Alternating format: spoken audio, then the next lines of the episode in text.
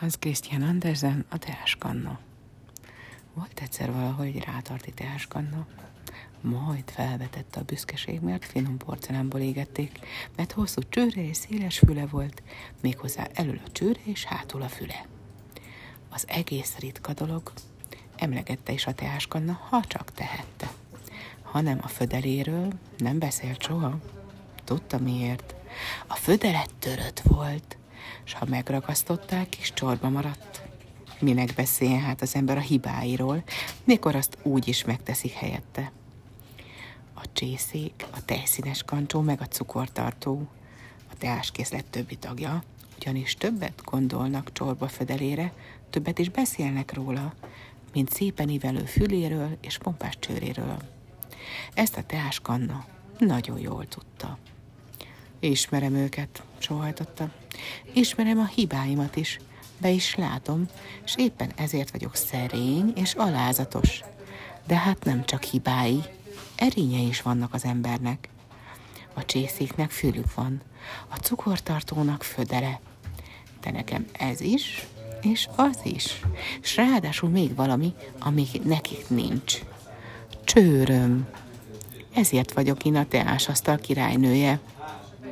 A cukortartó és a tejszínes kancsó inkább csak a jó ízlés szolgálja, de az adakozó, az uralkodó én vagyok. Áldás lehetek a szomjazó emberiségre. Az ízetlen forró víz bennem dolgozza fel zamatos illattá a kínai leveleket.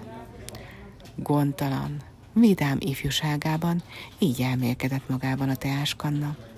Ott díszelgett a terített asztalon, s a legszebb kéz emelgette. De a legszebb kéz ügyetlen volt, s elejtette a rátarti kannát. Ott hevert a teáskanna ájódan a földön, a forró víz szétfolyt belőle, letörött a csőre, letörött a füle. A födeléről ne is beszéljünk, arról elég szó sem eshet. Rettenetes csapás volt ez neki, és ami a legszörnyűbb, mindenki rajta nevetett, és nem az ügyetlen kézen. Sosem felejtem el azt a pillanatot, sóhajtotta a teáskanna, mikor később elbeszélte élete történetét. Azt mondták rólam, hogy rokkant vagyok. Félreállítottak egy sarokba. Másnap aztán odajándékoztak egy szegény asszonynak, aki zsírt kunyerált a konyhán.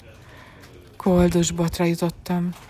Nem volt tartalma az életemnek. Nagyon elkeseredtem.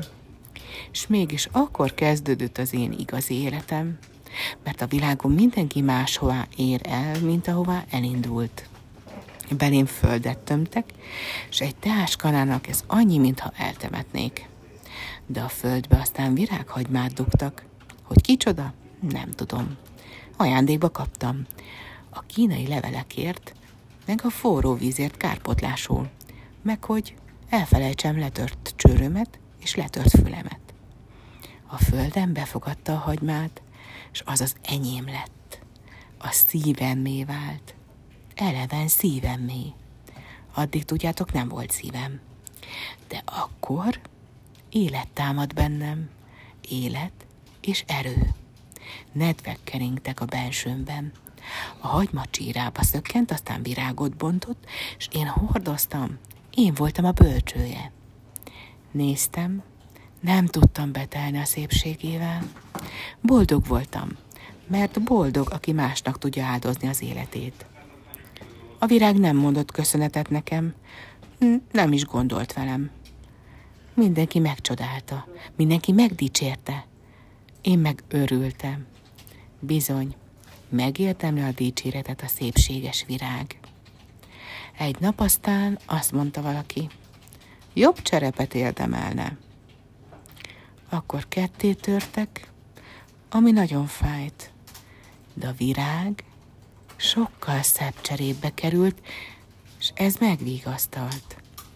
Most itt heverek a szemétdombon, törött cserép vagyok, de az emlékeimet nem veheti el tőlem senki.